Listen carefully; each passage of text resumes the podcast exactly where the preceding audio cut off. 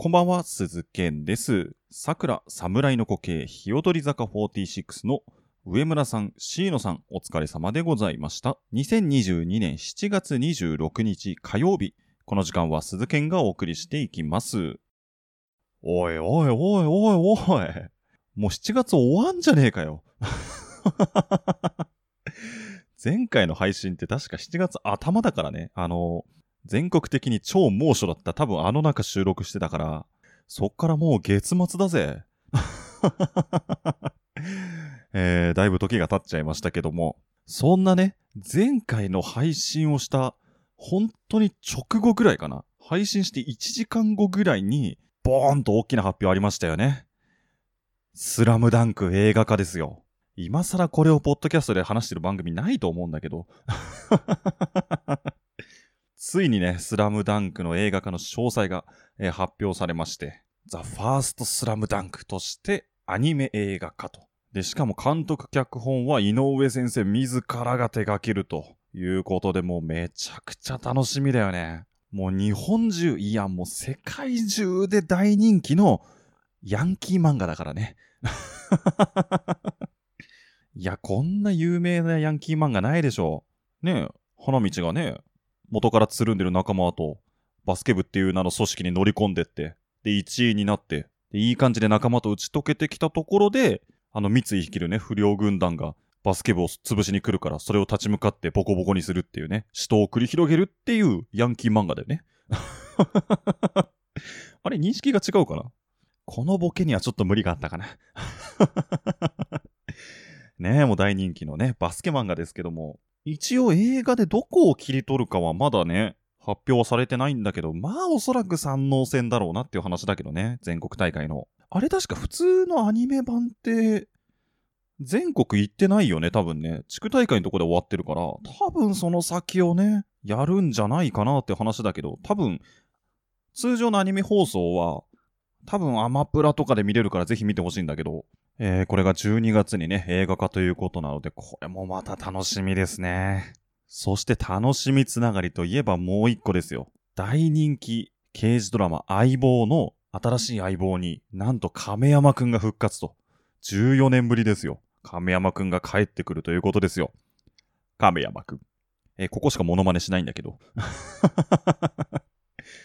相棒もね、今シーズンいくつだっけ？相当あるけどね。まあ、もともと親が相棒好きで、で、まあ、中学高校の頃はまさに相棒といえばもう亀山くんだったから、最後の方が神戸くんだったのかな？まあ、そんな感じだから、もう相棒といえば亀山くんっていう感じだったんだけど、まあ、ドラマはもちろん、映画も何回見たかなっていうぐらい東京シティマラソンと、警視庁に立てこもるのあれは神戸くんか。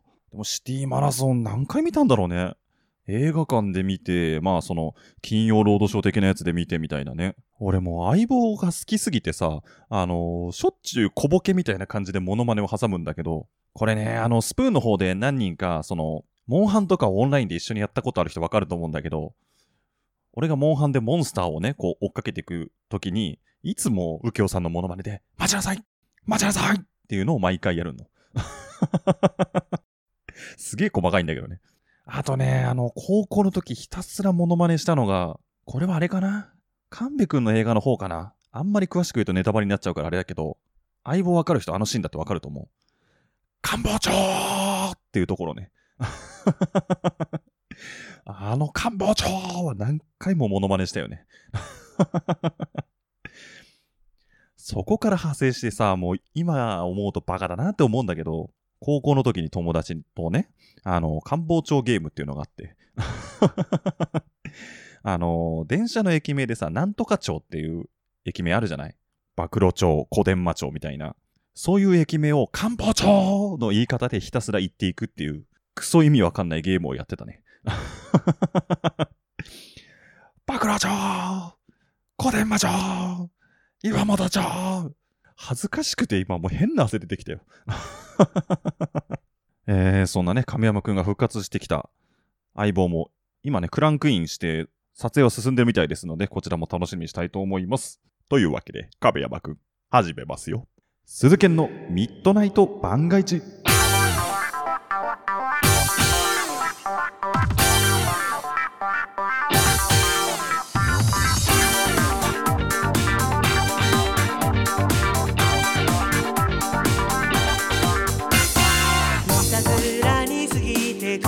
改めましてこんばんは鈴健です。この時間は鈴健のミッドナイト番外地をお送りしていきます。あと相棒ネタでもう一個マジでコアな話があって覚えてる人いるかな？相棒でね 3DS だったかな？普通の DS の頃かな？相棒のゲームっていうのがあるんですよ。知ってる人いるかな？まあ、あのメインはもちろんその謎を解いていくそういうゲームなんだけど実はねミニゲームっていうのがあってこれがまあシュールで面白いんだけどそのミニゲームっていうのが角田課長のコーヒーゲームっていうのがあって そのゲームが亀山くんの頃だからさあの角田課長っていうのがいてよく「よ暇か?」って言って勝手にコーヒーを入れてコーヒー飲んで帰るっていうキャラクターがいたんだけどその角田課長のコーヒーゲームっていうのがあってその特命係の2人にバレないように10杯コーヒーを飲むっていうゲームがあるの すげえシュールでしょ？あの DS だからタッチペンをこう押してる間にコーヒーを注いで2人がこうパッて振り返るのそういう時にペンをパッて離すと「よ暇か?」って言ってごまかしてまた2人が後ろ向いたらタッチペンでこうタッチしてコーヒー注いでパッて振り返ったらタッチペン離して「よ暇か?」って言ってでそこでバレると「課長何してるんですか?」って言ってゲームオーバーになるゲームがあるのねっていうのを10杯飲みきれるかっていうゲームね。あれ面白かったね。今も頑張ってブックオフとかゲオとかで探せばあるんじゃない？えー、興味ある方は探してみてはいかがでしょうか。というわけで今週も始めていきましょう。今週の各自で1曲。 WANDS。世界が終わるまでは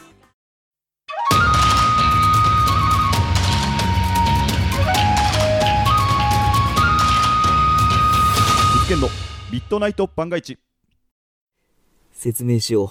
タヌキンビーバーは、茶山さんに亀甲縛りをされることで、タヌキッコーマンに変身するのである。これがいいのかしら？あれ？そんな早く伸ばして、なになになになに昨日遅くまで資料作ってたからね仕方ないよすごい、やばい。あ、これ、亀甲縛り。ニューノーマル退屈日記聞きなさ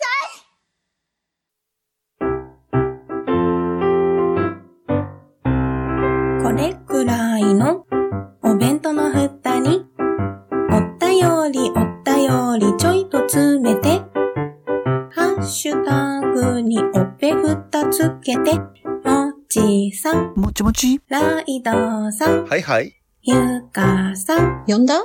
八部九夫さん、小躍りしましょう。ネタの滑ったくまさん、滑ってないわ声の通ったグリーン、そんな。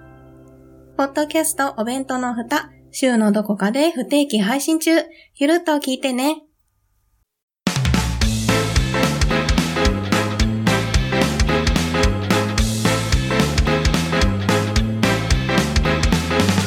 鈴研のミッドナイト番外地さあ鈴研のミッドナイト番外地をお送りしております。もうついこの間の日曜日ですよ。もう俺にとってもうとにかく憂鬱で憂鬱でしょうがない日があったんだけど。まあこの間の日曜日ですよ。仕事場でねその一日でアプリ会員をどれだけ取れるかコンテストみたいなのを、まあ、各店舗で競いますみたいな、そういう日があったのね。もうその日一日通して、いかに新規でアプリ会員を取れるかどうか。で、店舗ごとにこう集計してランキングをつけるみたいな。もうほんと旗迷惑な俺からすれば、そんな日があったんだけど、でもシフト発表された1ヶ月前ぐらいからもうこの日が嫌で嫌でしょうがなくって。もう小学生みたいにさ、前日の夜さ、明日雨になって中止になんねえかなとか、台風来ねえかなとか、まあ台風来ようが中止になるわけないんだけど、店はやってるからね。でまあその日一日は日曜日だから品出しもないから、もうとにかくアプリの新規会員を取りましょうっていう日だったのね。で、まあ店長がもうやる気満々なわけ。もう1位目指しましょうみたいな、そんな感じなんだけど。で、じゃあどうやっていっぱい取るかっていう話になった時に、もちろんレジ打ちしてて、ポイントカード持ってますかって聞いて、ありませんって言ったら、じゃあ今、アプリ入れるとこんな得点つきますよ、みたいな風に進める。まあこれはまあ普段からやってるし、まあ、いつもレジのその流れで進められるからまだできる。で、二つ目が、まあ、もちろん売り場歩いてるとすいません、これどこにありますか？とか、この薬どうなんですか？みたいな感じで向こうからなんか聞いてくることがある。そしたらご案内のついでに、今こういうキャンペーンやってましてみたいな感じで進める。まあまあ、ここまではまだこの接客の流れでできるからいい。問題が三つ目の作戦。自分からお客さんに声をかけて、アプリ入れませんかっていう風に進める。これがまあ人見知りの俺にはハードルがクソ高いわけ。さっきも言ったけど、レジ打ちだったらその流れで進められる。向こうから何かを聞いてきたら、その流れで進められる。でも、こっちから行くとなると非常に壁がある。もちろんそれが得意な人もいる。特に、なんていうの、営業職の人とか得意だと思うんだけど、俺は極度の人見知りコミュ障だから、これが憂鬱でしょうがないの。自分から行くとなると、もう毎度おなじみですよ。佐藤二郎状態になっちゃうから。あ、すいません。おおかげさん。あの、アプリ、ど、ど、どうですか？みたいな。でもその日一日出勤して一件も取れませんでしたはさすがにやばいから、これどうしたもんかなと思ってたの。じゃあまず第一の戦法として、俺は普段白衣を着てる人間だから、医薬品売り場の近くにいれば、向こうから薬の相談を持ちかけてくれるんじゃないか。オッケーよ、俺頭いいぜと。で、医薬品売り場の近くをうろうろしてたの。そしたらね、まあその日、とにかく頑張って会員を取らなきゃいけないから、店側の従業員もまあ人がいっぱいいるの。社員層でパートさんも出れる人はもうなるべく出すみたいな。で夜もバイトの子出れる子はもう頑張って出てもらうみたいな、そんな感じで、とにかくびっくりするぐらい従業員もいっぱいいるから、なかなか俺に来てくれないの。一生懸命いらっしゃいませとかやってるんだけど、店員サイドがいっぱいいるからみんなそっちの方へ行っちゃうの。なかなか俺に来てくれないの。なんかあの昔のさ、あの、恋愛ドキュメントみたいな感じでさ、お願いしますみたいな感じで手出してるような状態なわけ。で、選ばれてない状態みたいな感じ で、何人か来てくれて、いや、今アプリどうですかって言うと、もうすでに持っててくれる。まあ、ありがたいんだけど、今日だけは、いや、そうじゃないんだよっていう感じ。なんで持ってんだよみたいな。じゃあ次、第2の戦法。もちろん日曜日だから、普通にお客さんは多いわけ。で、しかも久々に結構天気がいい日だったから、普通にお客さんの量が多いわけ。そうすると、もちろんレジが混む。そして長蛇の列ができる。じゃあ、レジ応援が呼ばれた時は、まあ、いつもだったら他のパートさんにお願いするところを、俺が積極的に入って、で、最初にも言ったけど、レジ打ちの流れだったら俺も進めやすいから、じゃあ今日はそういう作戦、なるべく積極的にレジ入ろう。オッケー、俺やっぱり頭いいぜと思って。で、もうとにかくこう耳を暖房のようにして、早くなれ、早くなれ、みたいな。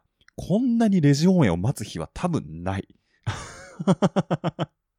で、それで念願のレジ応援コールが鳴りました。オッケー、行くぜって完璧なスタートを切ったはずなんだけど、さっきも言ったように、その日はパートさんを含めてめちゃくちゃ人がいるわけ。で、中には俺みたいにそういう声かけが苦手なパートさんもいるわけ。みんな考えること一緒なんだろうね。みんな見たこともないようなスピードで一斉にレジ来て。もう争奪戦になってるわけ。で、ほら、レジ打ちをさ、長蛇の列のレジ打ちをさばいてれば、いや、私はレジ打ってるから売り場で声かけができませんよ、アピールもできるじゃん、パートさんって。もうその争奪戦にも敗れまして。もうそうするとどんどん焦ってくるわけ。はぁ、いや、ど、どうしよう。アプリが、アプリが取れてない。ああああもうこんな感じ。じゃあもうレジも埋まってる。で、何も作業をしない、声かけもできないまんまずっとこう、店内うろうろしてるのも、店長にさ、こう、何やってんの？お前みたいな感じになっちゃうから。じゃあこう、商品の前出しとか、あとまあこう、補充系とかね。そういったこう、作業をして、まあなんとか少ないチャンスをものにできるようにしようみたいな感じでやってたんだけど、これもまた、さっきも言ったんだけど、まあパートさんがいっぱいいるわけ。で、中にはやっぱり声かけ苦手な人もいるってさっきも言ったんだけど、そうするとさ、みんなこう、なんとか作業をしてる感は出したいんだろうね。普段そんなに積極的じゃないパートさんとかも、みんな超綺麗にいろんなとこ前出し補充してくれてるわけ。店内がびっくりするぐらい綺麗なんだよ。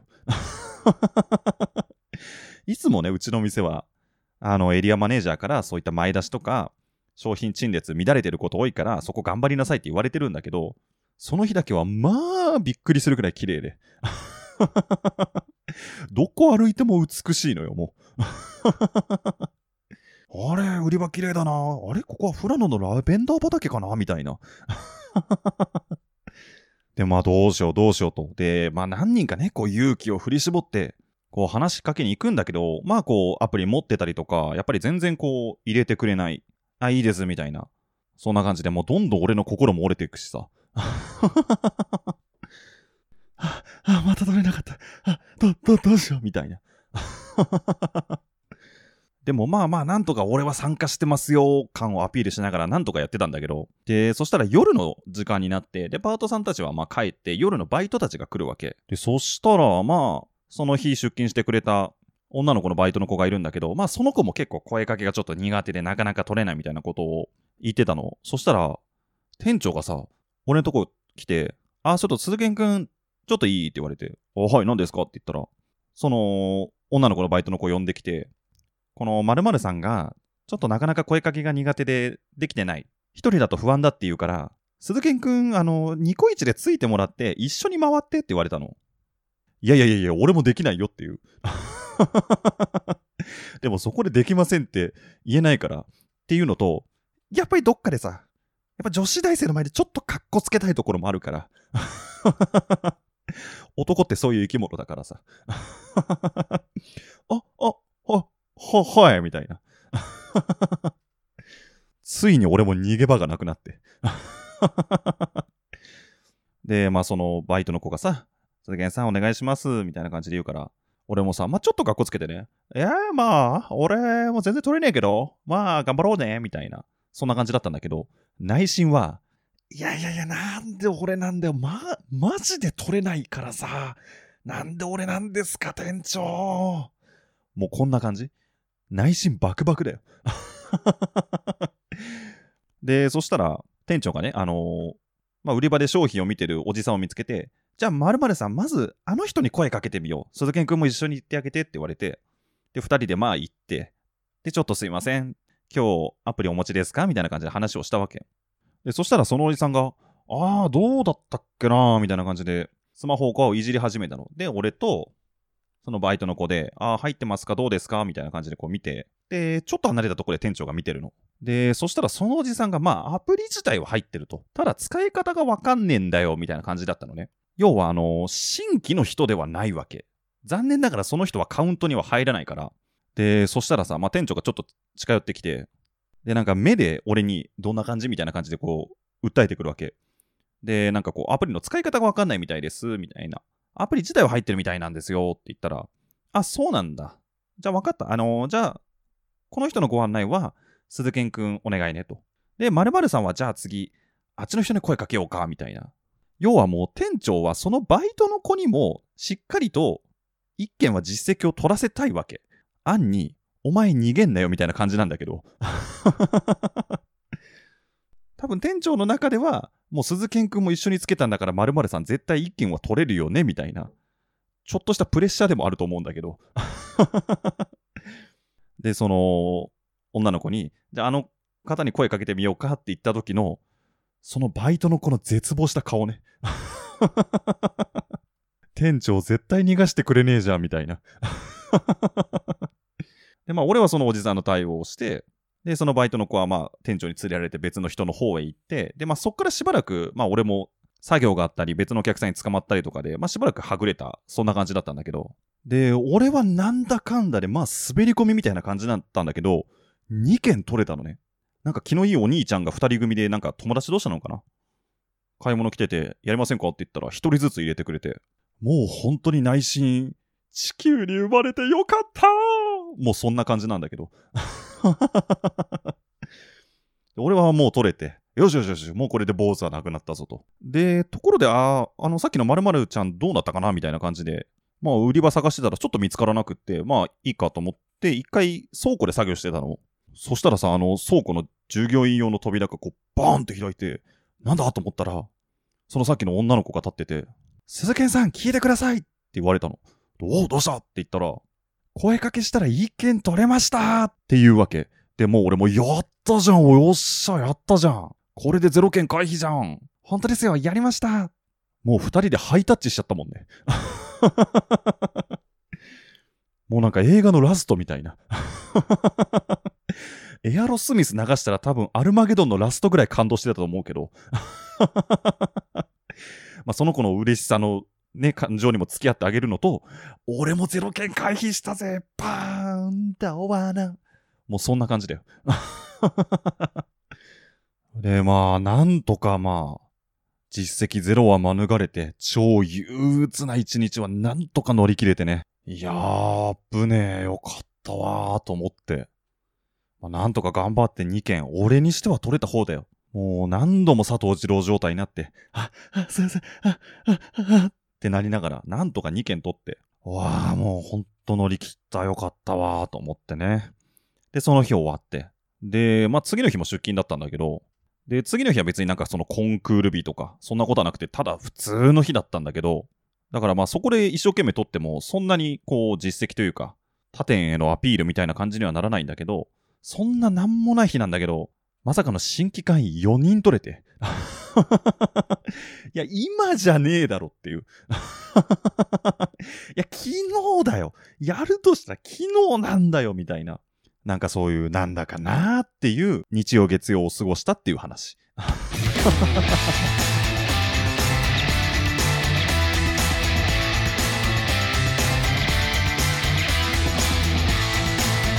鈴研のミッドナイト番外地。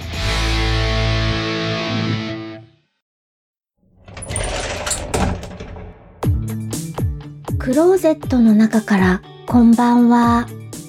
北海道夕張からゆいまるがお届けします。見たこと、聞いたこと、感じたことをお話ししています。今宵ひとときをあなたと夜のゆいろく聞いてください。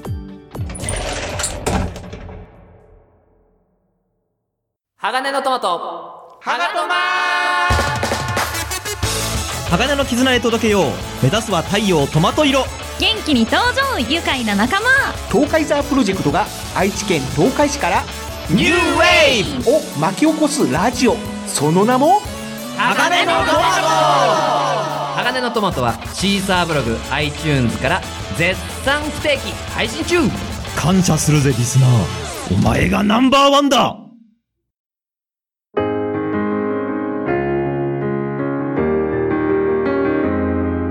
鈴研のミッドナイト番外地。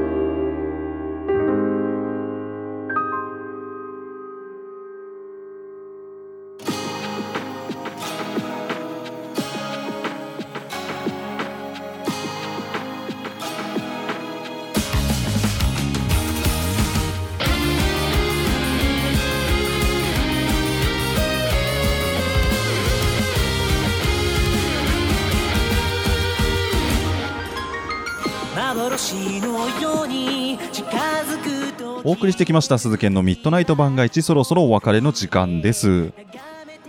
いやーあのね話したかった話がもう一本あったんだけどあまりにも人見知りの一日を喋りすぎたんで。いやこれ得意な人にとってはそんぐらい大したことねえよって思うかもしれない。でも俺にとってはもう本当にやべえから。だから本当にあの営業職とかさあと何あの居酒屋のキャッチみたいなのやってる人？俺マジで心から尊敬するよ。ねえなんか難しいよね。接客は別に全然できるんだけどね。こう自分から行くっていうのがすんごいハードル高いんだよね。ドレミちゃんに魔法かけてもらうか。あのねドレミちゃんの YouTube チャンネルも順調に来てますからね。次が4話ぐらいかな。いやまあ大変な一日でしたよ。逆にその辺強いよっていう人はなんかポイントとか教えて本気で本気で教えてもらいたいね。なんかまた来月もあるかもみたいな話あるんでね。えー、頑張りたいと思います。さて、えーこの番組皆様からのメールをお待ちしております。各コーナーの投稿はもちろん番組の感想、普通歌などもお待ちしております。メールはすべて僕のツイッターの固定プロフィールにリンクが貼ってありますのでそちらから送ってください。僕のツイッターの ID は鈴剣アンダーバー AM suzuken アンダーバー AM でございますまた、ツイッターにて、ハッシュタグ、ミッドナイト番外地をつけてツイートしていただきますと、えーこちら活動のモチベーションになりますので、合わせてぜひよろしくお願いいたします。さあ、というわけでね、7月はなんか暑い日、雨の日、蒸し暑い日みたいな感じでね、もう体調崩しそうですけど、熱中症には十分気をつけて皆さん、ポッドキャストライフを楽しんでいきましょう。よう楽しむ住人よ、番外地でまた会おう。お相手は鈴研でした。